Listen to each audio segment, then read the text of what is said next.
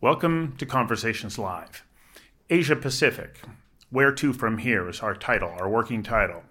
And tonight we come to you from the traditional territories of the Musqueam, Tsleil-Waututh, and Squamish First Nations, who have lived on and continue to call these lands home. Ossium.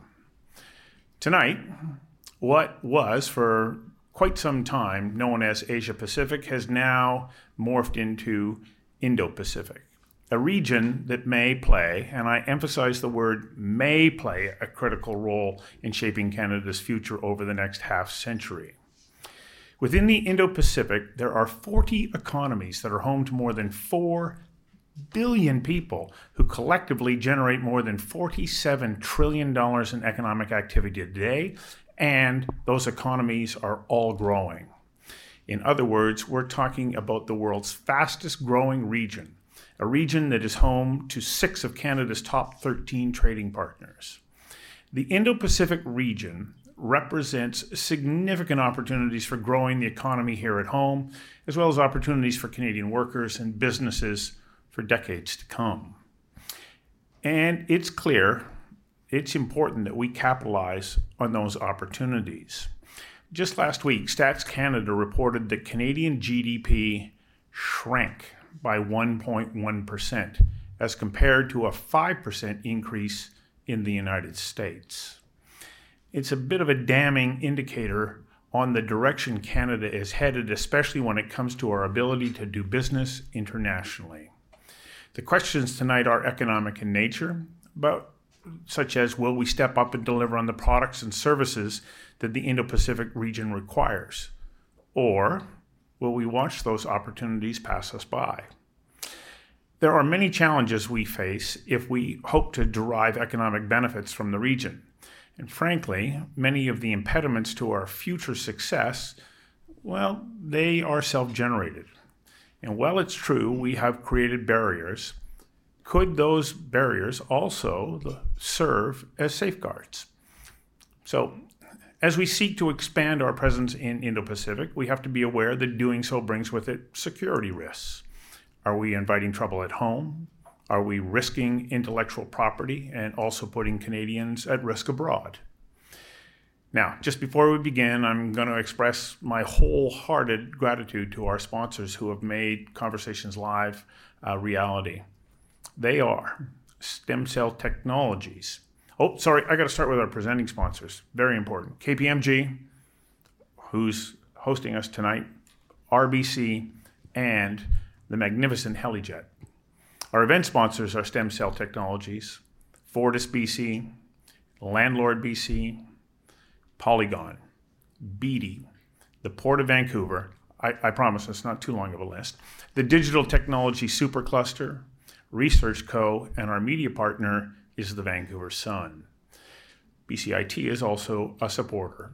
And I want to especially thank Apogee Public Relations and give a big shout out to my team at Oh Boy Productions, who are experts in online and virtual event production like this and live video press conferences. That's our little plug.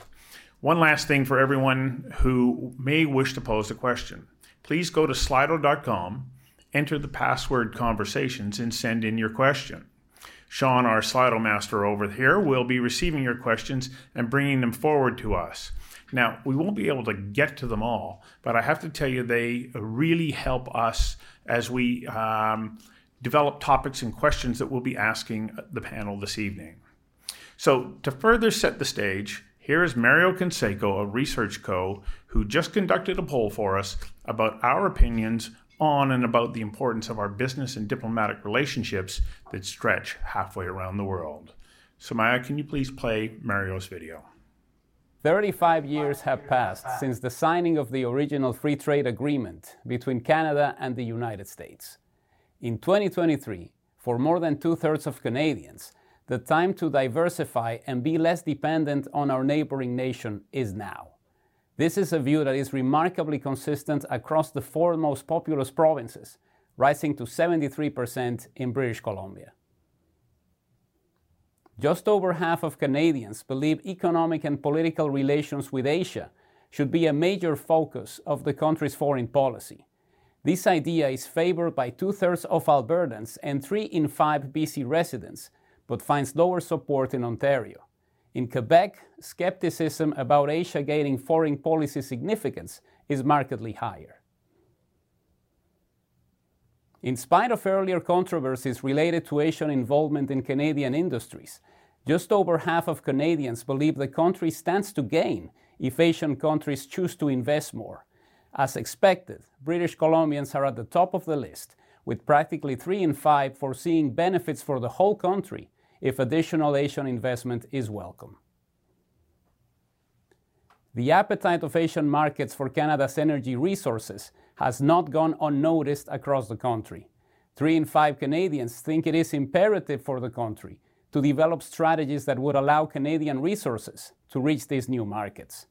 In BC, where discussions about LNG exports have been dominant for the past decade, agreement with this course of action reaches 71%. While Canadians are keenly aware of the trade opportunities presented by Asia, our views on whether Canada is a component of the Asia Pacific region are varied.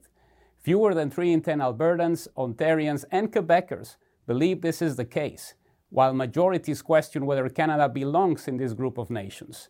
While the perception of BC residents is slightly more positive, only 42% consider Canada a part of the Asia Pacific region. For Conversations Live, I'm Mario Canseco from Research Co. Thank you, Mario. We have an amazing panel tonight who will dig beneath the surface of this very important topic. Sitting next to me is Sukesh Kumar, who is the audit partner and national leader of KPMG's India practice in Canada. And he also sits on the advisory council of the Canada India Business Council. Next to Sukesh is Duncan Wilson, the Vice President of Environment and External Affairs at the Port of Vancouver. Next to Duncan is Dr. Indira Samurai Sakara, a former president and vice chancellor of the University of Alberta, and a member of the board of TransCanada Energy, Magna International, and Stelco. I should also note that David Turpin, a, another former president and vice chancellor of the University of Alberta, and the former president of the University of Victoria, joins us in the audience this evening. David, thanks for joining us. Mike de Jong, MLA for Abbotsford West, and the shadow cabinet member for the Attorney General joins us. And joining us virtually is Jeff Nankivell, the president and CEO of the Asia Pacific Foundation of Canada. Jeff is joining us remotely from Ottawa, where he is part of a an event that is taking place there with the Canada West Foundation on this very topic today and tomorrow. We also have a video comments from Paul Thoppil, Canada's Indo Pacific Trade Representative, Senator Yuen Pau Woo, and supply chain specialist from the Sauder School of Business, Samuel Roscoe. Samaya, just before I turn to the panel, will you please play uh, the clip from Paul Thoppil, Canada's new trade minister to Indo Pacific? It's about understanding that we need to deepen uh, the relationship in what I would say is a sustained way because Asian culture requires relationships before you transact the business. But fundamentally, it's about where the growth is in the world. And according to the IMF, uh, the large economy growth is in India. And from a regional perspective, the fastest growth is in Southeast Asia. So, from a Canadian economic prosperity perspective, we need to engage where the growth is in order to have more growth in our economy. And we also have to acknowledge that our national trade uh, exposure as a nation is not as diversified as it should be. And as we look at rising protectionism around the world, and as we look at geopolitical risks, having a diversified national trade portfolio that also incorporates a strong element of growth is fundamental to Canada's uh, future success. And that's what the Indo Pacific strategy subscribes to, which is a commitment which is long term. So it's not a transitional document, it's a 10 year strategy. And we know that based on that degree of commitment, based on a significant investment by the federal government, which is 2.3 billion over five years, and calling for a midterm review to course correct based on what we see in the region, what has worked, what has not worked. That sincerity that we're telegraphing to Asian governments and to Asian businesses, and most importantly, to our own citizens, is going to be, I think, the key elements of what I believe will be a successful strategy. Duncan, I'd like to start with you. Uh, you've just come back from the region. Uh, when you listen to Mr. Thoppil, uh, is what he's saying resonating with your experience there? Um, and are we at a, uh, a very important uh, intersection in what can be uh, opportunities for Canada? Thanks, Stu. Well, definitely. Um, there's uh, there's a tremendous amount of interest in in in Asia and in the Indo-Pacific region in terms of doing business with Canada, and um, I think we have a um, there, there's there's a, a, brand value, if you will, of we're we're a stable country, uh, reliable trading partner. Um, we have things that these countries need, um, and uh, hopefully we can We'll hear more tonight about other things that we can do uh, to provide uh, exports to those countries. Um, and we also do, uh, we have a, a robust uh, import trade with many of these countries. While I was in Asia, um, we were in, in several countries, and um, the consistent theme is, is that. Um, and uh, there's also a very large focus on decarbonization and, and working with, with, with us on those matters. And um, and also investment. And uh, so, I mean, you, I heard you mention in your opening remarks the the uh, the possibility of investment. That is that is clearly a focus. And uh, I know there's a lot of there's a lot more focus on that now here in Canada in terms of the kinds of foreign investment that Canada wants to welcome. And uh, so clearly that's something that we need to discuss. But there's a lot of interest in doing business here, investing here, doing trade with us. Um, and uh, looking at the volumes, we're seeing a consistent pattern overall in the basket of the 40 countries of the Indo-Pacific of increasing trade. In each in each economy, it, it, it varies year to year, and as you expect, there will be cyclical patterns. Um, but uh, we're seeing a very consistent pattern of, of increase. Sukesh, you have also come back recently from the region and also been uh, uh, interacting and visiting with many people who are having these high level discussions. Where are we at? Are we at the talking stage or are we actually starting to get down to uh, realizing opportunities? Yeah, I think if you look at the you know the, the region itself, uh, clearly if you look at the Indo-Pacific strategy, and you heard Paul talk about it, the opportunity that exists kind of thing, uh, at this stage right now. Um, I think the the challenge we have um, as a country is we have a big elephant just down south that we keep on trading, and it's easier, you know, similar kind of time zones, similar way of doing things. But the biggest thing that I think Paul touched upon that we have to focus on is the diversification. We have to get out uh, and look for new markets, and Indo-Pacific clearly provides that uh, opportunity.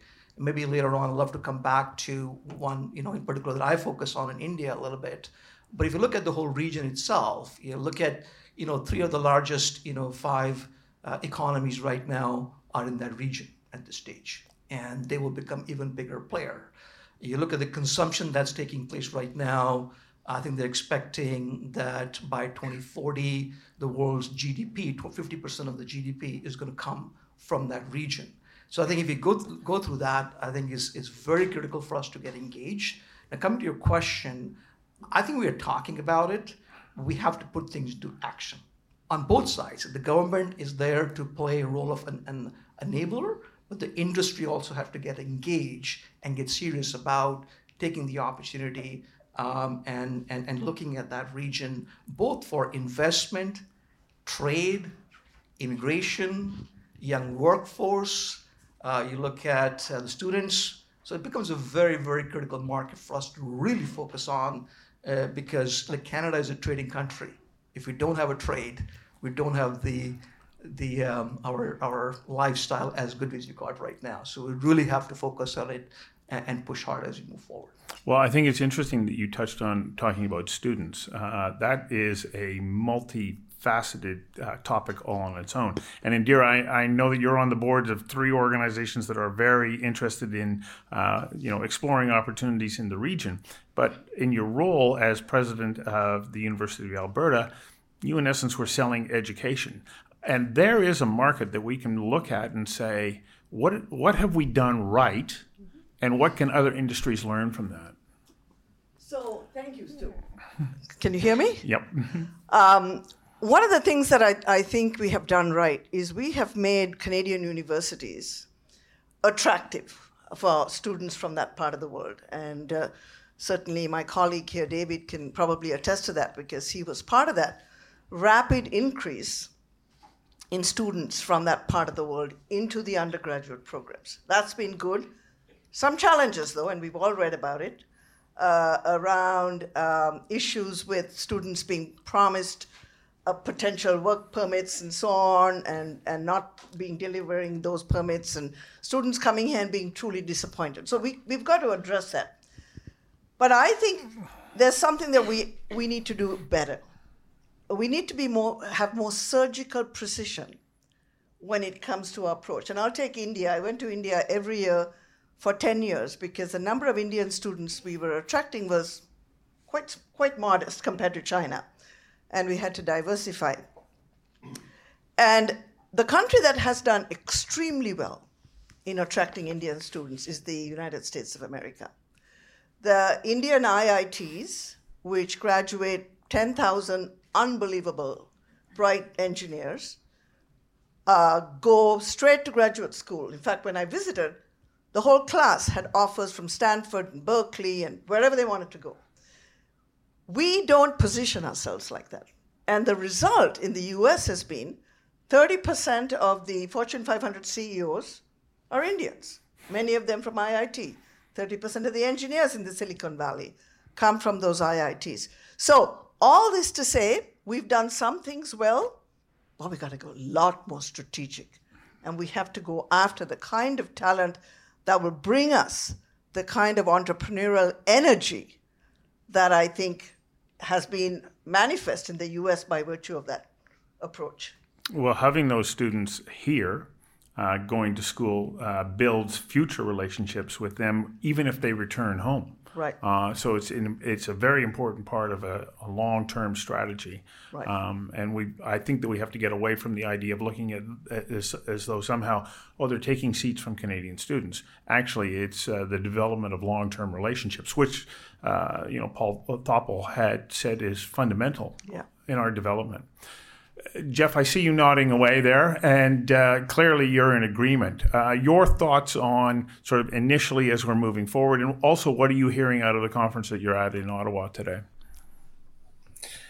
Well, for, uh, first of all, in term in terms of moving forward, and in terms of uh, you know the growth story in Asia, I think I think there's a there's an important thing to understand about the nature of the growth in Asia. So you know a, a percentage point of growth in an Asian economy these days is, is offers different kind different market opportunities than a percentage point of growth in the U.S. economy or a Western European economy or even uh, for the more mature developed economies like Japan and, and Korea. So talking about emerging economies, you know, each percentage point of growth in, in these countries like in Southeast Asia and South Asia that have very favorable demographics. They've got lots of new uh, young people coming into the labor force each year, but they've also got, you know, every time economic growth takes up, you have millions of households who are crossing income thresholds uh, each year, which means their consumption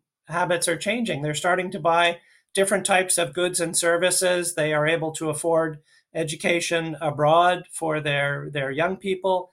They are interested in consumer products of a type that uh, in which uh, Canada excels uh, in areas like nutritional supplements and very high quality, uh, you know, packaged foods of different kinds and, and higher quality ingredients. And and uh, and these are consumers whose whose tastes uh, are still developing, and they haven't been shaped, you know, by a century of of advertising and brand loyalty Uh, you know, very hard to claw market share away from established players in consumer markets in places like Western Europe and the US and, and, even Canada. But there's an opportunity in, in the fact that these economies are transforming and you have uh, millions of people joining the middle class and moving up through the ranks of the middle class. And that, that offers growth opportunities for higher and higher value products from, from Canada. Uh, in terms of the conference I'm at, it's it's looking at a year of experience since the federal government released its Indo Pacific strategy uh, in late November of last year. And uh, we've had speakers uh, from uh, kind of different sectors. We've also had speakers from Australia and the US looking at Canada comparatively and from Japan and kind of taking stock of, of how things are going so far. And I, I would I think I would say that uh, that there is uh, something of a consensus, which is that the plan that was unveiled by the government uh, last year is an ambitious one. It's it's to be commended for for being ambitious, and you know these kinds of grand strategies are very rare for Canadian governments, especially in the area of foreign policy. So so there was some talk about you know a for effort for the plan, and the fact that there are resources to back it up. There, there are increased resources in the in the area of defense, in people to people exchanges. I should say, in the interest of full disclosure, that the Asia Pacific Foundation of Canada, with our headquarters in Vancouver, will itself be receiving resources that will enable us for the first time to open up an office in Singapore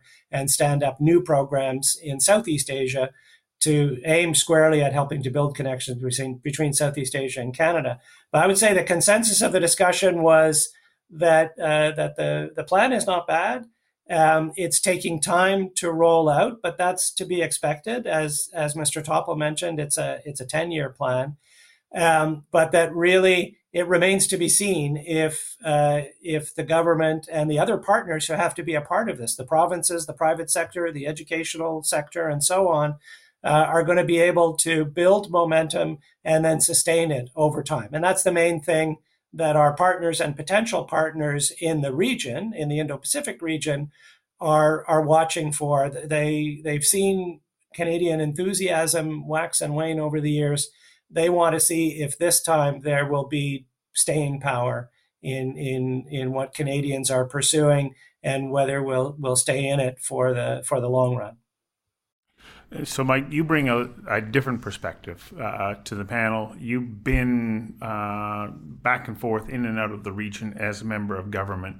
How important are those relationships on a government to government basis? And do they have to be national to national or can they be state to province? Well, they can be both, but I'm going to carve out some space here as the contrarian on the panel. Uh, by how unusual? How unusual, Stu by disagreeing with something you said right at the outset. Um, you said the uh, Indo Pacific may greatly influence. Now, you're being timid. Why? it's going to influence. It's going to, for better or for worse, and we can determine that. We can decide how it is going, but it is going to influence us. India is going to influence Asia Pacific is going to influence it. For the reasons you've just heard from the, the panel, uh, the economic impact is is too great. You know, I uh, I was thinking as, as, I listened, I didn't know I was going to see Carol Taylor here tonight. I'm going to violate. I'm going to violate something that uh, you're not supposed to violate cabinet secrecy. Carol was the uh, the finance minister, and she said something that I never forgot she said, This country and this province, but this country need to think of Asia Pacific, Indo Pacific, in the same way we thought of Europe after the Second World War when the country devoted what would have been billions of dollars to the St. Lawrence Seaway project. We are the gateway. We are the gateway not just into Canada, but into North America. Are the relationships at the governmental level important? Of course they are. And they set the trend, but we are this might not be the most politic thing to say. We are, as a country, horribly timid. We are horribly timid when it comes to forging these relationships. We tend to follow. We tend to follow when we think it's safe to do so. You want to achieve an advantage, you need to be there first. I mean, Duncan talked about increases in uh, in in cargo rates. I uh, I think that's great. I think it's uh, the the relationships are complicated right now. Let's be honest about that. So I'm glad to hear that the volumes are up. But let's not kid ourselves. No one wakes up in India and says, "I wonder what they're thinking in Canada today." I mean, I wish they did, but they don't. So we have to be in their face. We have to be there in education. We have to be there in, in commerce. We have to be there in shipping and saying to them how we can provide them with something that they want at a competitive price. And we're not, bluntly, we're not that good at that. Uh, thus my statement about um, it may really shape our future. But if you take a look back over the course of the last decade, there were nine LNG uh, projects that were proposed. Here we are right now. Not one of them is finished. LNG Canada is close. The Haisla uh, are waiting on a final investment decision on their Cedar LNG, and I'm not entirely sure what the final uh, outcome is going to be of Woodfibre. So, have we built in structures in Canada that prevent us from realizing these opportunities? And that's the motivation behind my question. Indira, I see you nodding, and then Mike, I know that you want to jump back in, but we'll come back to you in a sec. Well, yeah, I'm nodding because LNG is sort of near and dear to my heart, being on the board of TC Energy. Yes. That's been building this Coastal GasLink uh, uh, to, uh, thank God, mechanically complete, 100% complete. So I think we're getting there.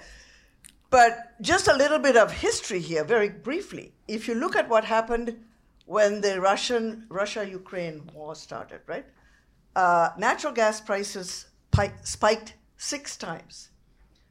Asia was suddenly facing a shortage of natural gas because the US was shipping all of their LNG to Europe. How did US end up with all that LNG? Well, while we were trying to get permits to build 12 projects, we built zero. They built, second only to Australia, the largest LNG export terminals in the Gulf Coast.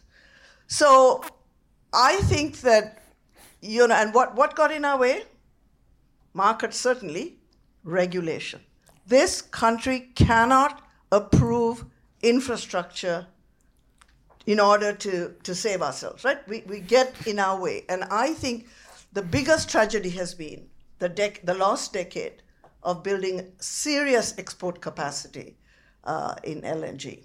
And let me add, LNG from British Columbia, Carol, both of you were in cabinet, would know this well, right? It's the most uh, environmentally friendly LNG because electrification is u- use, using hydro, shortest distances to Asia, and cheapest LNG, cheapest natural gas in the Montney Formation. So um, you can tell I'm, I'm not passionate about this subject at all. Right? And, and reducing greenhouse gas emissions by emissions. displacing coal. So I think with energy security back on the map and climate change never off the map, we have got to redouble our effort to get out of the regulatory impasse that we've, we've put in front of us and, and, and be a major player in the energy business. Well, as Perrin Beatty recently said, we've developed a reputation as a country that can't build anything. Yeah. Right. Well, uh, not only that, um, here is an opportunity we have to lock arms with a segment of our Canadian society uh, that has languished too long uh, in, in all of the areas that matter most, that, that have not benefited from the great uh, Canadian uh, experience. Uh, First Nations, Aboriginal peoples, who, who have stepped forward now and said, we want to be part of this. We actually want to be partners in the development of this sector that has benefits worldwide. I mean, you know, we're you've got a bit of a choir developing here, and I have to be on my I have to be on my best behavior because two presidents of the university I graduated from are here. So I, if, if, if I'm not if I'm not, they'll hold me to account. But I, I actually uh, passionately believe that this is an opportunity that we have almost squandered, but not quite. And I cling to that, Stu, that not quite. There's still an opportunity for us. D- Duncan, uh, infrastructure uh, that needs to be in place for us to realize uh, our trading relationship with all of these countries in Indo-Pacific. Where are we at from your perspective? Because you are our gateway to the the entire region. I could take the rest of the evening and talk about that. well, we'll limit you a little bit. we have. I've just come off of spending ten years taking a container terminal expansion or new container terminal through an environmental assessment process, a federal environmental assessment process. Um, and I can, I mean, you, it can't take 10 years for us to get a project approved. And I can tell you at the end, it wasn't even certain it was going to be approved. And after 10 years, yeah. you know, we're a port authority. So, I mean, yeah. we have a lot more tolerance, risk tolerance in terms of, okay, we're going to make this investment and, and, we're going to do everything we can to get it across the line. I can't see a private sector company going and spending the kind of resources we had to do that. And so we have to change that in Canada. That's absolutely essential that we change that. And if you I just look at some of, um, like, in we actually in the port, we're a permitting authority. One of the things that I'm responsible for is our permitting. And last year, we permitted, um, we issued 100 and I think 136 permits for $1 billion worth of infrastructure in the port. Yet it takes 10 years to get one new container terminal approved through the federal process. That can't be, that can't be how it's done. And moreover, I'd say that um, uh, it's, it's interesting the work that we've done with Indigenous communities to support those projects. I was actually in the end of last year and the beginning of this year, I was in Ottawa, I think four times with two First Nations telling the government to speed up. And it was I can't tell you how, how powerful that is when you're sitting in the in, in those offices and you've got leadership from First Nations sitting there saying, What is taking so long? We want a decision. And so I agree completely. There's a an, there's an amazing opportunity there. We've only in the last number of years begun to to understand that and embrace that, and uh, I think there's a huge huge opportunity there. And I want to touch on one other thing because we were talking about LNG. And um, well, this is not a big LNG project, it's an important LNG project, and that is Fortis's Tilbury Marine Jetty on the Fraser right. River, which is also stuck in the environmental assessment process. And we're waiting for hopefully a, a positive provincial decision soon. And um, that project, uh, we have done all the risk assessments years ago in the port to be able to provide LNG bunkering to fuel at a, at a site where there is LNG. Yeah, and and we we're ready to do it. And now I have cruise lines saying we want to bring LNG ships to Vancouver in 2024. And where are we? We don't have that facility, and we, it's just it's it can't take this long. It can't take this long, and that's just LNG. Yeah. We're hearing about the. I mean, uh, shipping lines are investing now in dual fuel methanol ves- vessels. How do we get a green methanol supply here so that we can take advantage of that opportunity? So it's yeah, I see it everywhere, and so absolutely regulation and getting these things approved is critical. So Sukesh, um, you know you are very connected to the relationship that we have with India. When you're representing us uh, in those meetings, how are we viewed? Are we seen as the country that can't get things done?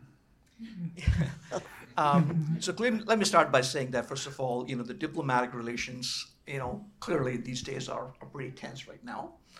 Um, it will take some time to get the resolve, and my hope is both governments work together to to get this issue resolved. We think that media in Canada is sometimes harsh and strong media in India is even like 10 times worse kind of thing on that. So if they go on negative news, that goes out into the market. Unfortunately, right now, we're not in the in the good. And I think I'm not saying one government or the other government. My point there is that both governments need to find a way to resolve this uh, this issue on um, you know, diplomatic relations that's going on right now.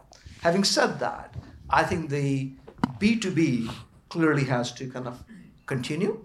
And, um, and one thing we don't realize actually is maybe just a couple of stats, and I'll come back to a little bit directly your question, that the the funds from Canada, including our pension funds and some of the larger funds, including Fairfax, they've invested over 70 billion US dollars into India. Okay, uh, not small numbers. And if you look at the uh, trade activity, and I think Duncan, you might have a better idea. I think now India is becoming the fourth largest, um, I'll say, country in the sense of the uh, the trade volumes uh, export uh, in, into that region. So I think it's becoming more and more kind of critical on that.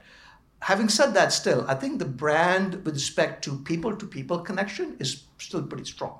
Okay, G to G question mark right now, but the uh, B two B.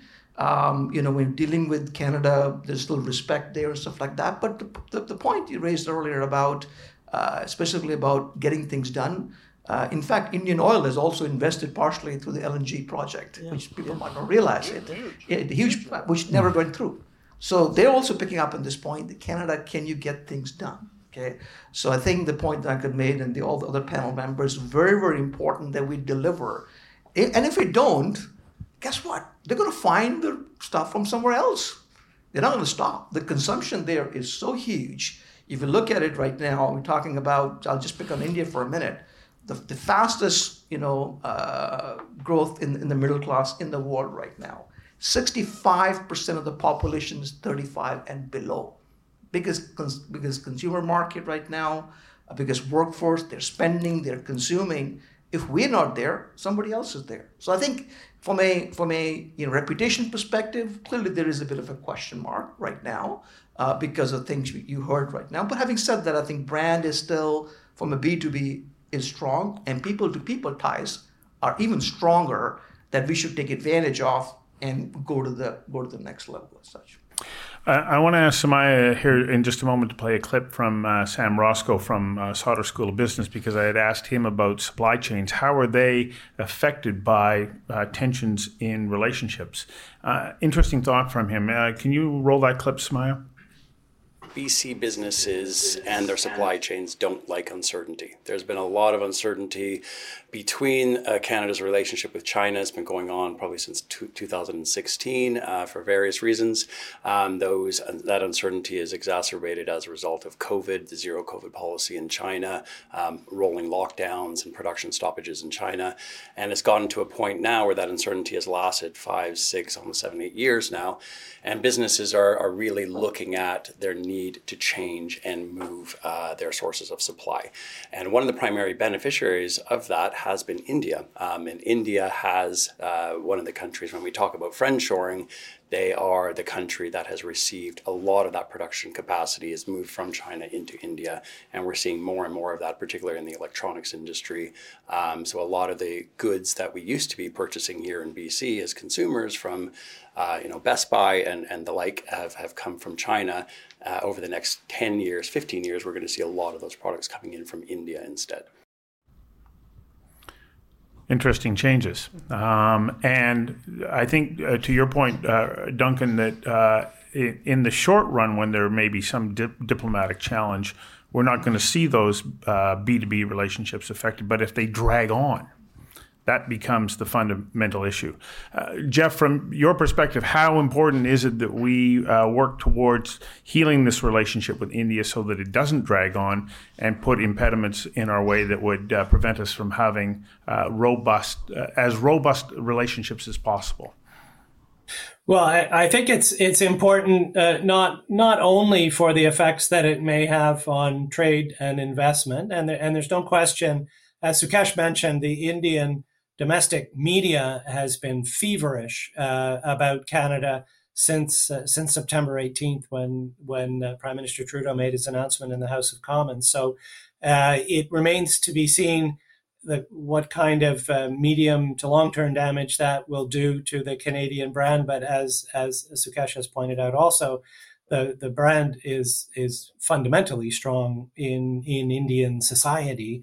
Uh, but it's important to to have a, a, good relationship with India in in spite of these kinds of difficulties and in spite of values that are not uh, under you know current governance uh, are not totally aligned um, because India is rapidly increasing its influence as a strategic player in the in the region and in the world. And so there is a strategic dimension to these relationships um, that that can have long term effects on Canadian interests, and you know how seriously Canada is taken as a as a player, how much Canada's voice is listened to in in the councils of the world, um, uh, certainly is affected at least to some extent by uh, situations where you have these kind of difficult relationships with two major players uh, on the, on the world scene. That said,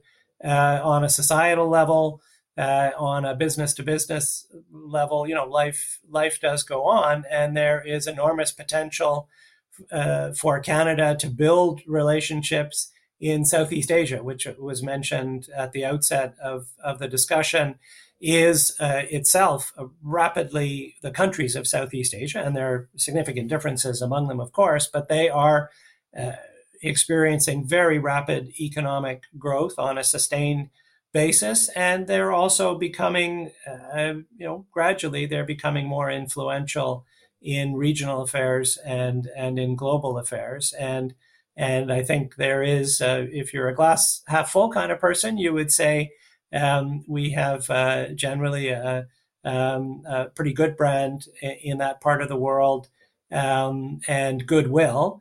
Um, but uh, we have to prove ourselves to be reliable partners.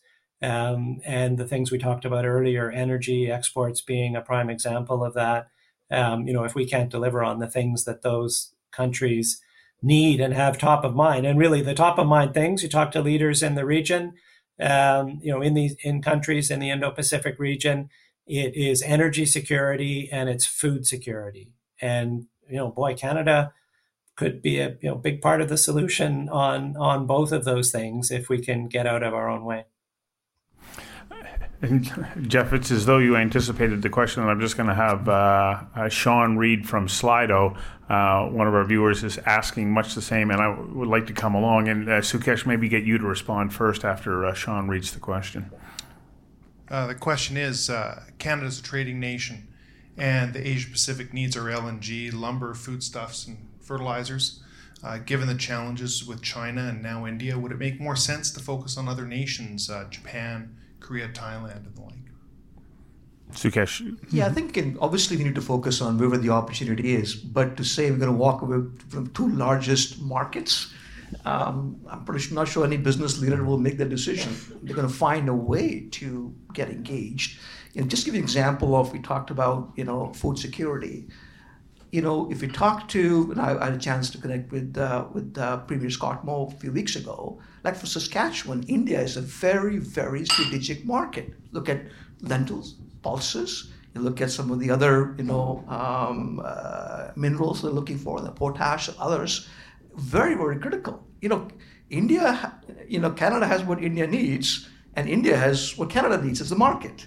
Uh, lentils and pulses is a basic necessity, basic food, and we have abundance of that to say that we can walk away and find other, uh, you know, uh, market opportunities, I don't think that's the right strategy. We got to find a way to get more deeper into that market where the demand is, and clearly that's there uh, in, in, India. If you go and chance to look at the um, the port operations, and I had a chance to look at the uh, Mundra port a few years ago when I was there. This is in Gujarat.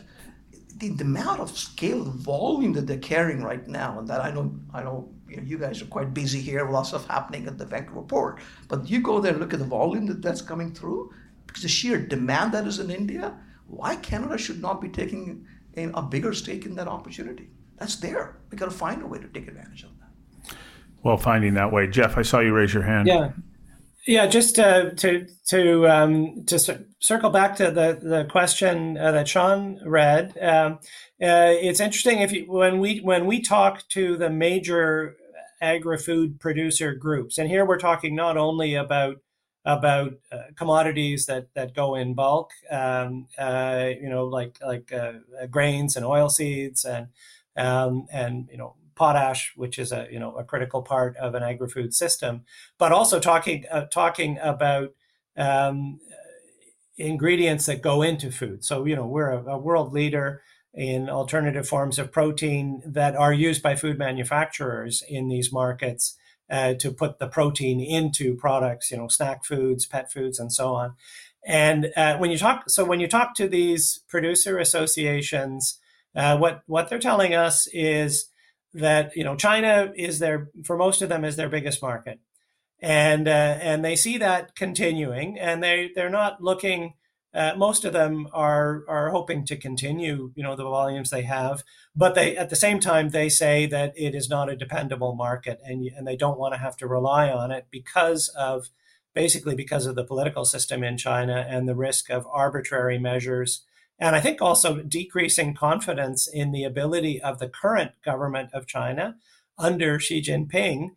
And now, now that he's sort of unconstrained by by term limits and has has clearly uh, taken very firm control of the party and government apparatus, there's decreasing confidence in the quality of economic governance and economic policy decision making in China.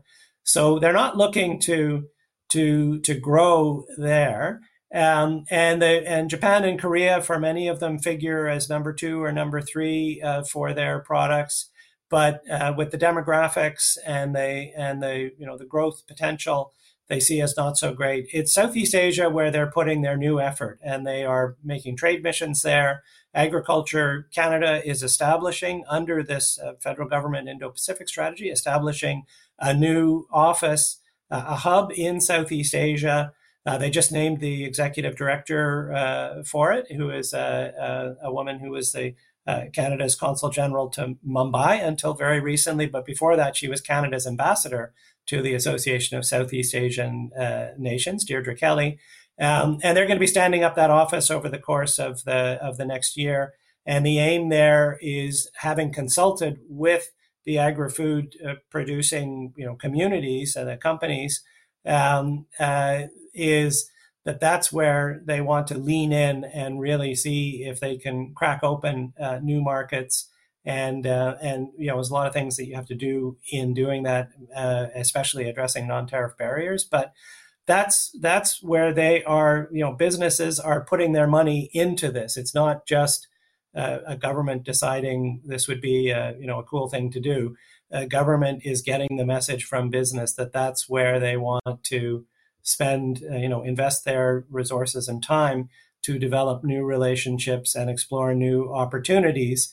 Um, and when it comes to India, um, there there are some you know some commodities where it's a it's a fantastic market, um, but it is also seen as a and it is and there's no question it's the fastest growing large economy in the world. The, the growth potential offered there and favorable demographics it is it is tremendous, uh, but it does also have a reputation of, of, being a difficult place in which to establish yourself, especially if you're a, if you're a smaller player, and uh, and with a, a, policy environment that can be very difficult to navigate. And and there is a perception, I think, in our agri-food sector at least, that that there are uh, more welcoming environments to be found in some of the countries in Southeast Asia, and that's and that's why they're voting with their their feet and and making the trip there. It's the farthest part of the world from from central Canada. You can't go farther than than Singapore on this globe.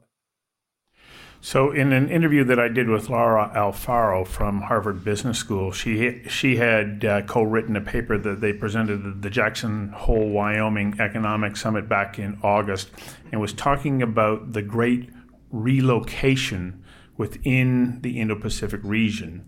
And primarily, that was uh, supply chains to the United States and American uh, companies moving out of China into Vietnam, South Korea, Japan being a benefactor, Taiwan, um, and, and, Mexico. Um, but what has been pointed out is that yes, uh, those relationships are changing, but China is moving into all of those other economies and they're making direct foreign investments there because they can't do the same in the United States. So, you know, Mike, I know, I know that in our, our pre briefing, you were talking about the fact that we have to have different strategies with different um, uh, uh, countries and organizations that we're, we're dealing with. But how important is it that individual businesses be leading the charge saying, these are the countries that I want to be able to establish those working relationships with. Used to say, you know, what governments can do is open some doors, but business has to make the sale. Um, they are the uh, they have to close the deal. You know, we talk about the changing dynamic. Uh, I, I, was listening to Jeff, and I think his emphasis on the strategic importance of uh, what is taking place Jeff, people are going to think we're talking about this at the barber shop. Um, but but it it really is important for us to make, in my view, Stu, to make this transition as a country.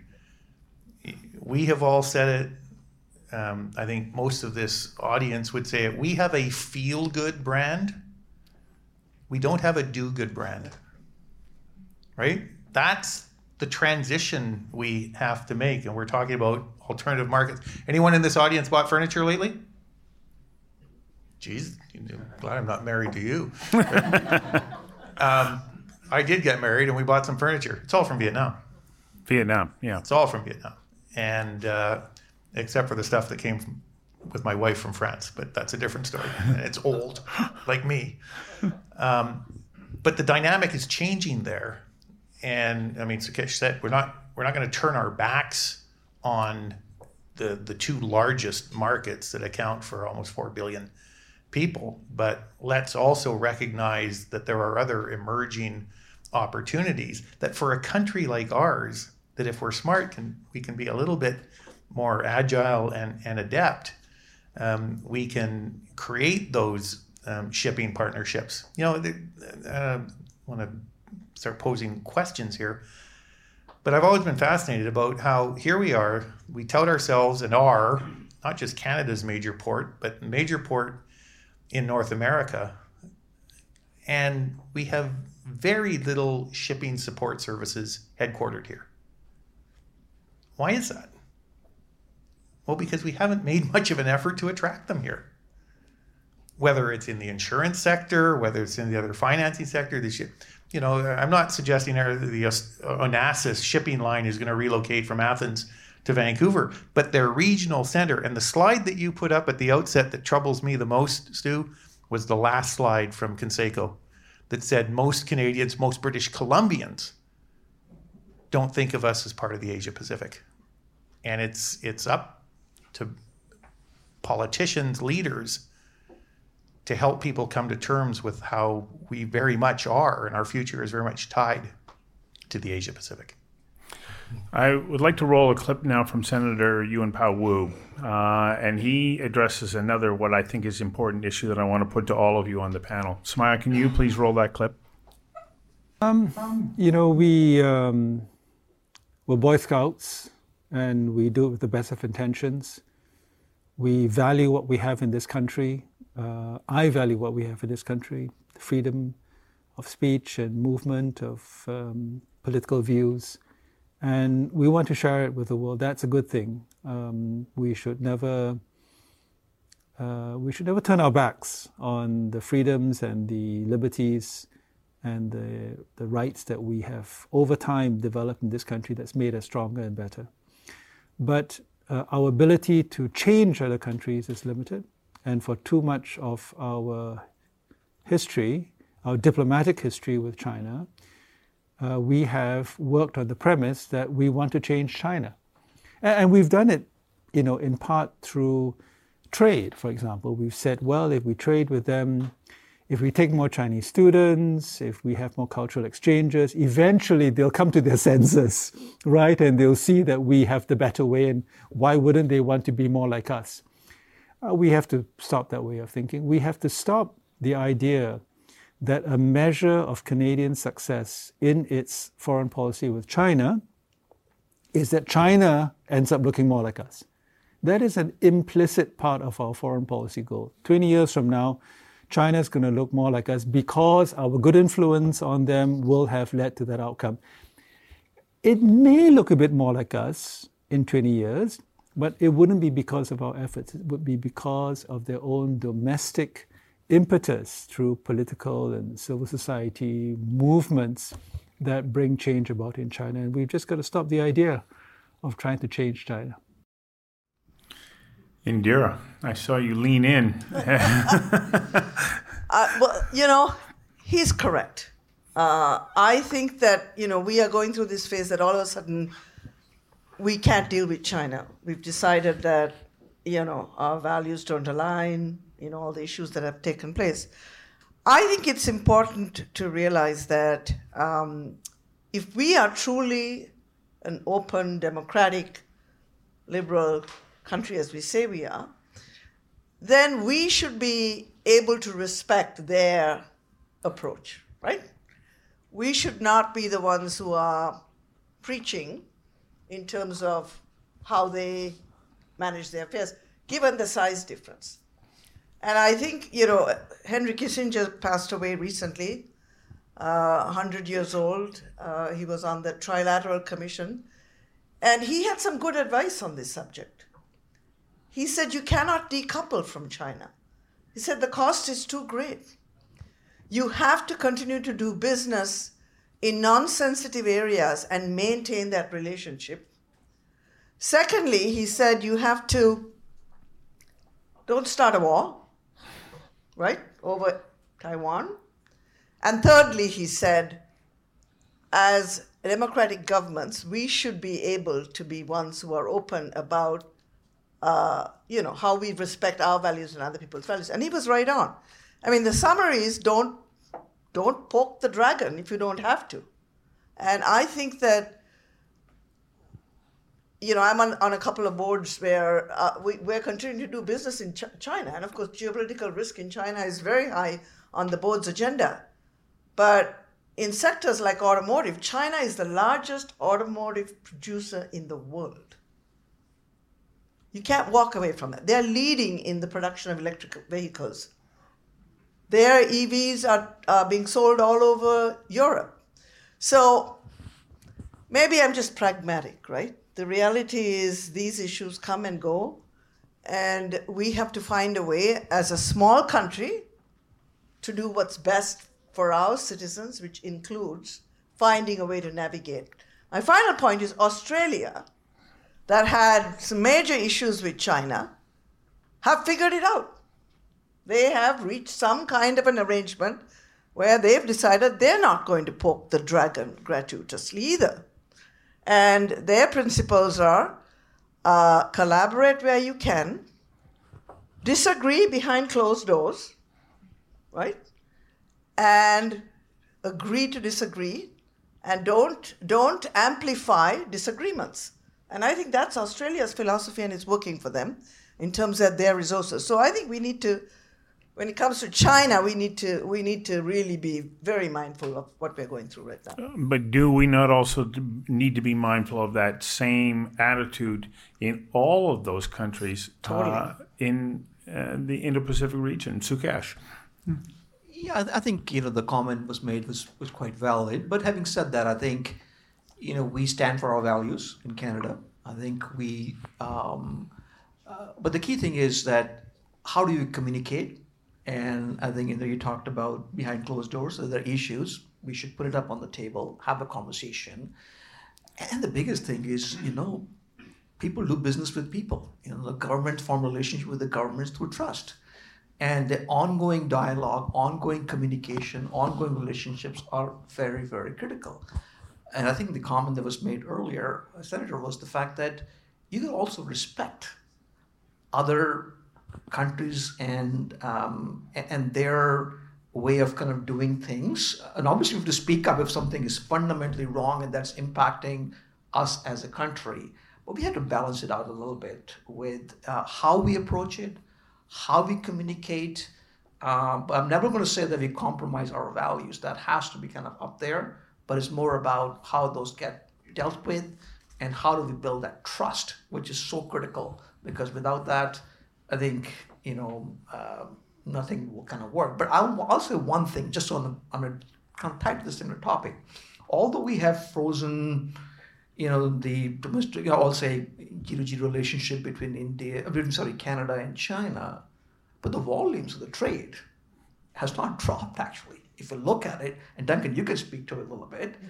We find a way to get through all that, whether it's B2B or whatever it is to make it work the volumes have not dropped. Okay, so again, I use the same kind of analogy for India part, part of it too. There's a bit some issues with the G2G and clearly serious issues that government should work through with both governments, but that should not impact the trade and the investment that we're going through. Hopefully, that continues and flourishes. You know, Duncan, you said earlier that uh, in dealing with some many of our trading partners, you meet with them and you say we can bring uh, a tremendous sort of suite of experience and expertise in addressing large scale societal uh, issues. Are we really at odds with so many of these countries uh, in in in the Indo-Pacific, or actually we're probably fairly closely aligned? And if that's the case, why don't we just work together rather than sitting there virtue signaling? Well, in my case, I'm mostly dealing with business people, so we're not. Um, uh, I'm not encountering a lot of that uh, the differences. I'm encountering a lot of places where we have things in common and we're working to build things in common. And and yes, we've maintained through all of the ups and downs with with both China and now India. Um, we've maintained trade with those countries, and those those business to business relationships continue to happen. Um, India, when I started the port 20 years ago, wasn't even in the top 10 of our trading partners. And um, it was number four last year. I think it's number five this year, but it'll probably be number four again very soon. And um, and we're seeing really large volumes also with with Indonesia and and uh, Malaysia. What is when we think about how I was just want to pick up a little bit in terms of Canada's positioning and, and how we manage this. This um, I'm pretty passionate about human rights, but I mean, how do you how do you how do you balance that um, uh, as a relatively small country? And um, partway through this trip, I actually started the trip, believe it or not, in Regina, uh, talking to the premier about exactly what we're, talking about here. But I was in the Middle East, and somebody in the Middle East said to me they were very upset about how they're doing business. They do a lot of business here in Canada. They were very upset about Canada's positioning um, around uh, around a lot of these, around India and, and, and around some other things in the Middle East. And the comment back is why don't why do you have to get out in front of your allies so much? Can't you work as a bloc, as a group? Why does Canada have to go out there and, and take it all on, on the chin? And it seems to me that we need to do we need to do more of that. Why do we have to be, you know, the big one that goes out and, and, and makes those pronouncements? I think we can we can probably take the temperature down a lot by by thinking about that that more carefully. So that would be my perspective on. So why do we, Mike? Yeah. You, have got uh, thoughts on this. Why do we decide that we have to step out in front of our allies and, and say this is the way we all must live our lives? I don't think we should ever be shy about telling the world what we believe in. It's a little more difficult and uh, risky when you start telling other people what they should believe in. Mm-hmm. Um, look, I don't. I'm a living testament to the challenges associated with governing four and a half million people. Um, those that have been in the government of Canada live with the challenges of governing 35 million people. I'm not going to presume to tell someone how to govern 2 billion people, um, although I, uh, like all of us, have some views on the on the sanctity importance of, of, of individual human rights. We convey that, I think, by demonstrating who we are as, as Canadians and uh, and what we believe in. And I, I think by and large we we do a pretty good uh, job of that. How um, how out front? I, will give you a quick anecdote. Um, Sukesh probably knows this, but what what government in the world was the first to issue government-backed bonds in both Indian currency and uh, yuan Chinese currency? Which government in the world? It was the government of British Columbia. We were at the leading edge of that. Now, I'll, I'll tell you this today, I would do it in India, I wouldn't do it in China. Because um, that's a way we have to send a signal that the relationship government to government isn't as where it needs to be. We have to think strategically, as Jeff said, about where it is and how we choose to send these signals uh, without cutting off our, our nose to spite ourselves. And, uh, and that's something that historically Canadians have been pretty good at. Um, we, we seem to have missed a bit uh, on that of late, but, but I think we can get back there. Jeff? Yeah, yeah I, and I think it's uh, uh, this is this is fundamental, and as I think all of us have agreed, we don't we don't want to shy away from um, from expressing in what we believe in. But I, I think it, it's really important to to note that there are ways to do that. And I, I was a diplomat for Canada. I was consul general of Canada for five years in Hong Kong uh, during the, the protests and the imposition of the national security law. And, you know, that was a case where we worked very closely with allies, with like minded democracies, with the US, with the UK, Australia, New Zealand at times, uh, Western Europe, uh, some individual countries, and the European Union, quite importantly. And we issued a, a number of joint statements and we took actions that were that were coordinated. And you know, Canada Canada can be proud of the you know the the actions that we took and the and the positions that we expressed, um, knowing also that we that you know that was a case where we didn't get out in front of of the others in the in that uh, grouping, which is a pretty good grouping in the world to be in. Uh, in fact, the, it was the Americans who occasionally uh, got out in front um, uh, with their rhetoric. But you know, there are ways of doing these things, and I think the most effective way, you know, in international diplomacy and the appropriate way for us as Canadians is number one to be principled uh, in the views that we express. There is uh, a, a, a, network, a system of, of international agreements stemming from the UN Declaration on Human Rights that that have been very broadly agreed, including uh, by countries like China. Um, that and we've built a, a system under which we we are called to hold ourselves and each other to account. And so Canada opens itself to scrutiny in international human rights bodies, and we invite visits by by rapporteurs. We that that can be awkward. We don't like what they say, but we think it's important to do that, and we set an example by doing it. And I think the countries that are effective, and, and there are a number of, of, European countries that I think can provide a good model on this, that they are effective in conveying their their views in the international system and and publicly in in interactions uh, involving you know, countries like China. They do it from a place of principle, um, basing it always on what what has been agreed to and saying, look, this is just these are obligations that we all have, and we have and we have an obligation to hold uh, each other to account. And you know, in terms of whether you keep all these things private or take them public, I think it's quite important to to be public, to do it in a respectful way, and again, I would say in a principled, consistent way. Don't call out, you know, one country when you wouldn't when you're not calling out um, others um, by the same standard, and that can be awkward at times. Um, but it's it's also quite important. Like I don't want when my kids have kids, I don't want those kids to grow up in a world where it's been agreed that we all keep quiet uh, when we see really egregious violations. You know, things like like torture, like genocide. Um, you know, places where people disappear in the night and their families never hear from them, and it's done at the hands of the state. You know, we should we should be working together to uphold a system where that kind of thing is is understood to be not okay. And the other reason for doing it publicly is it creates uh, friction for those who do these things. Um, it imposes some degree of cost, and I, I really believe, certainly from my experience of interactions with China as a diplomat over over three decades, that um, that in that system they are conscious of the costs that come with certain action. They, you can tell that from the reaction when they are called out on something. Uh, they do react in a way that makes you feel like it's important to them, and and if they didn't care, they wouldn't they wouldn't react that way. So, uh, but you know, you can.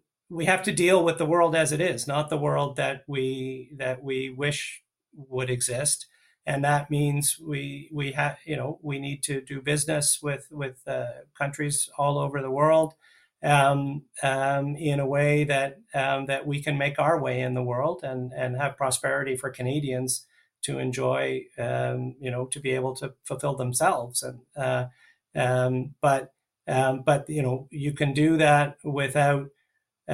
without abandoning all standards and just saying, you know, we're, we're going to be complicit in in things that are that are, you know, repugnant to to basic human values.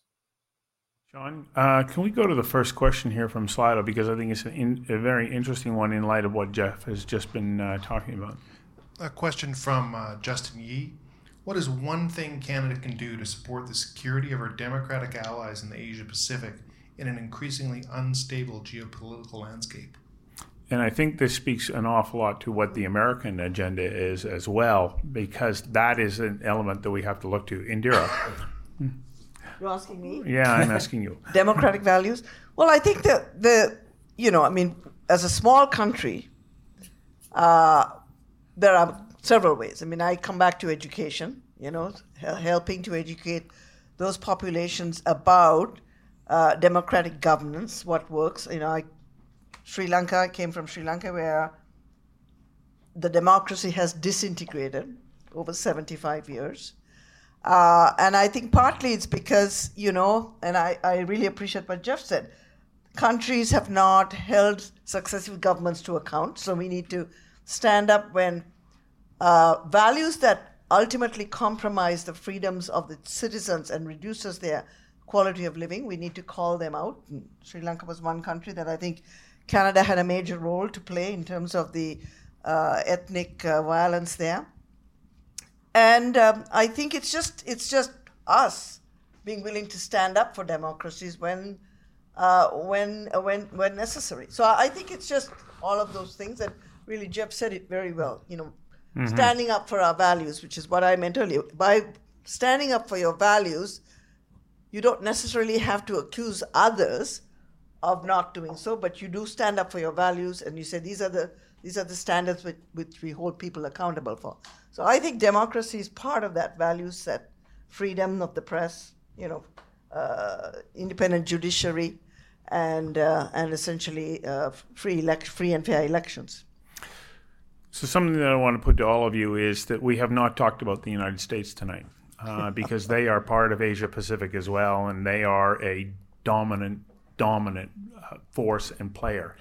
And the perception is that they're not too happy with us and our strategy right now. How important is it in the long term that we uh, recognize that where the United States goes, they want us to go there with them. Otherwise, they're not taking us.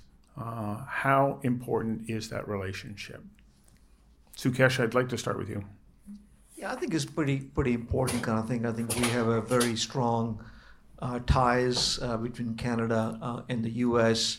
But if you look at it lately in some of those, um, I won't go into details, but some of the meetings that have taken place, Canada is not on the table on on on, a number of those meetings. That's concerning uh, if you think about it. That have we lost that importance of being on the table for very important conversations, especially when you're talking about the whole, you know, uh, some of the discussion on the whole Indo-Pacific with defense and, on, in other areas some key points. So I think we got to we got to also make sure that on both sides that that you know Canada is also being proactive uh, and working very closely with our, our strongest ally and, and, and, our strongest neighbor uh, for us to show that we are here to support and being involved, being engaged. And the US, you know, also needs to realize that the importance of, of Canada as an ally uh, in uh, for um, as as as two neighbors kind of thing on that. But I think in in some of those, and it's in, it's in the press and the media kind of thing on that that we were missing on some of those important discussions, um, and we were not on the table. Mike, I think the uh, the Americans are looking at us right now and and are confused. Um, I don't think they discern a coherent strategy uh, on our part. Um, I think there are times when uh, we as Canadians uh, over the last few years have looked south and, and had the same problem. Um, a, a, year into my marriage, I can tell you when partners don't, because uh, I'm pretty much an expert now, Stu. Um, when uh, when partners don't understand what each other's objectives are, they're going to have difficulty working together to achieve that objective. Canada and the U.S for all of the conversations we've had today about the fundamental importance. I mean, your, your last question, I was going to say, what's the one thing Canada can do um, uh, strategically in the geopolitical sense? It is, in my view, to forge closer relationships with India. I mean, I just think that is so fundamentally important today for a whole host of reasons. But that does not diminish the importance the fundamentally underlying foundational importance of our relationship with the U.S. And Churchill called it the special relationship um, during the, the Second World War and the in, in the years following. That is that that same that, that same mantra uh, applies more than ever to us with the, uh, the the U.S. And I think there's an obligation on the part of both countries um, uh, to sit down with one another and make sure uh, and establish a clear understanding and clear agreement on what our objectives are going forward, dealing certainly with the world, uh, but also with uh, Asia and Indo-Pacific. Duncan, from your perspective, how important is our relationship with our largest trading partner and coupled with our strategy moving into Indo-Pacific? Well, I think you heard me speak earlier about uh, my perspective in terms of working with our allies more closely, and I think that is that's that's fundamental. And the United States is our best friend, and no matter what, and we, we will have challenges, and we've certainly seen uh, a bit bumpier road with our best friend over the last number of years. But it's a critical relationship, as is the relationship with our other allies, and to the extent that's possible, is I agree with what Mike is saying in terms of, you know, understanding each, each other's objectives, and to the extent that we have mutual objectives or there's alignment, we should be working very closely with them. And I think for the most part, we will. Um, and there will be areas where Canada may, maybe needs to take a different path. But you know, if if we're if we're if we're very clear about what we're doing, if we're building that understanding, and it doesn't look like we're doing things in a haphazard manner, um, they'll they'll probably have more more comfort in us doing those things than they would um, in the current circumstance. So I think that's uh, I think the U.S. relationship is is really key, but not just the U.S. I would say our other allies, in particular, other Five Eye allies. Jeff, I mean, I I think very simply, we need to spend a lot more on defense. Um, this is this is fundamental, and it's not coming only from the Americans, although uh, it's very important to the Americans that we do, but also our European allies are are privately and publicly urging Canadian leaders to get serious about Canada's defense spending. Uh, and uh, I would say, in terms of how Washington sees Canada uh, these days, I would say I think I think uh, Washington is a is a little happier since this Indo-Pacific strategy of the government came out a year ago because it did it did deliver messages. It positioned Canada, for instance, vis-a-vis China, you know, calling China a disruptive global power, and the and the the the investments that have been made in in defense under the under the strategy, which are which are the largest spending items under the strategy, have been welcomed. But but you know we we have been a free rider among our friends and allies for too long.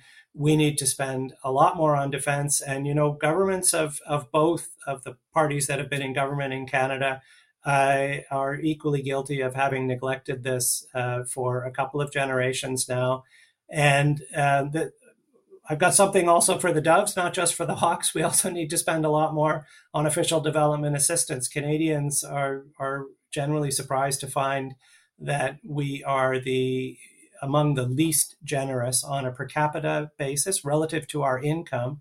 We are among the least generous of the developed countries when it comes to the uh, the portion of our national income that we devote to official development assistance, and that that's noticed. So we just need to summon the political will to to make those investments um, if we want to be taken seriously in Washington and other capitals. So, uh, to wrap up here, Indira, I want to start with you because I watch and see you listening to what's been happening in uh, in our discussion today, and and we all have thoughts about what's the most important thing that we want somebody to take away from what we've been talking about tonight, having listened to one another, but also having our own thoughts. So, what would you like uh, members of our audience uh, to take away from this discussion today? And then I'm going to ask each of you the same question. So, I would like people to take away the opportunity Canada has with respect to impact on an issue that is enormously important to the Asia Pacific and to the world, Indo Pacific, and that is energy and energy security. Uh, if there is one problem that I think will uh, help the region thrive is access to secure and cheaper energy with lower environmental impact. Not to mention that we don't believe in renewables and supporting all of that. But our ability to play an important role in that area where we can punch clearly above our weight, I think is a message I'd like people to take away. And the support public needs to uh, provide or make clear to governments the importance of removing all of the hurdles that prevent Canada from playing from playing that role. Mike, same question. What do you want people to take away from this discussion tonight? We have this powerful brand. Like it's incredibly powerful. Makes people feel good. They think good things when they think of us. And when you're on a panel like this and you hear learned people, um, you know you're you, you understand that we we have the talent, uh, we have the the folks that can create those relationships and uh, and and create those opportunities uh, that will serve not just Canadians but people in in other countries, and we and we have to do it. I mean, we talked a lot about India today. Is there a more fundamental, are, are, the, are the fundamentals, could they be more sound? Um, a, a, common law heritage, members of the Commonwealth. I mean, the similarities uh, in India, you've got, you know, we, we make a big deal about having two official languages. There are what, 28 language groups, but the language of business is English. I mean, all the fundamentals are there, but even beyond beyond India, we walk into the room with a brand that people feel good about, but now we have to demonstrate that they can do more than feel good, they can do good. We can accomplish things. And that is going to take a collective effort and it is there is a role for government and there is a role for the private sector. And both have to step up beyond what we have done thus far. Duncan, your closing thoughts. The world wants what Canada has, and we need to be better at being able to give the world what we have. And that uh, that's energy is a is a key area for certain. Um, another area is is that we talked about earlier tonight is critical minerals. When I saw the the federal government strategy on critical minerals, I said, "That's great. Now, how do we get those projects approved?" So we we need to we need to get out of our way, our own way, in terms of getting these things done. Um, by doing that, not only are we going to enhance our economic well-being, but we're going to help contribute to democracy and stability in the world. And we have seen the opportunity that was squandered as a result of not being able to get these projects approved in the wake of the Russia-Ukraine uh, conflict. If we could have stepped up in a quick manner if we should have been in the place already to have done that. If we could have stepped up in a quick manner, we could have brought a lot of stability to to our partners, and we weren't able to do that. So I think we're letting the world down, and I think that's what we need to do. Jeff. About uh, about our defense and aid spending, as I've said, I think we need to get serious about having a national infrastructure. We're the we're the only you know major economy among our peers not to have a national infrastructure strategy. And uh, we need to get serious about being a reliable energy supplier. Our, our allies in in asia in particular you know desperately want this from us. And i think we need to make our foreign policy and again this is this is not a knock on one party or another it's a knock on all of them we need to make our foreign policy based on our national interest and not on uh, narrow domestic uh, political considerations. Um, and we've had the luxury for too long, we've had the luxury of being able to do those things and of not being strategic. Um, and, um, and, you know, we, I think we've now realized that, that we can't afford that luxury anymore. The, the things are catching up with us and we need to get serious.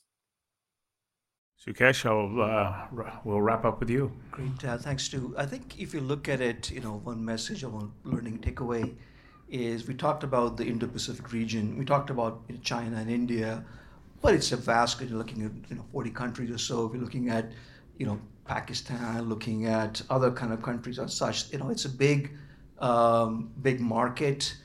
Um, and I think Canada has a very important role to play. And the role is around food security, energy security, and that is the betterment uh, and the development of that region.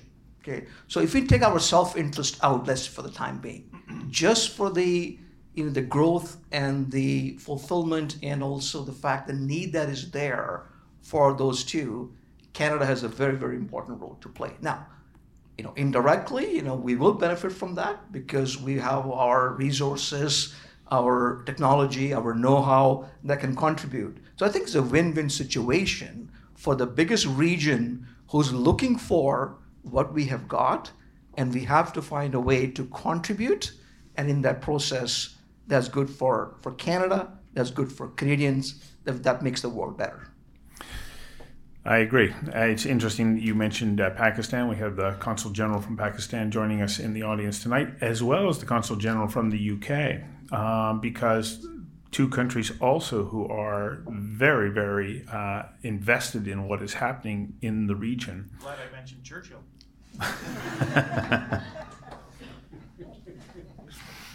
now you've thrown me off my. Uh the discussion is big. Uh, the opportunities are enormous, um, and this requires further conversation. It's a panel that we'll come back to in the future. Thank you all for your time tonight. Um, we burned through uh, 90 minutes in, in, in no time, and, and I think we've only scratched the surface. Um, so thank you for your time. Thank you for everybody's time in the audience here, online. And very, very uh, importantly, I want to thank our sponsors who uh, have made this evening uh, possible RBC, KPMG, um, Helijet, of course, and then our ongoing uh, annual sponsors.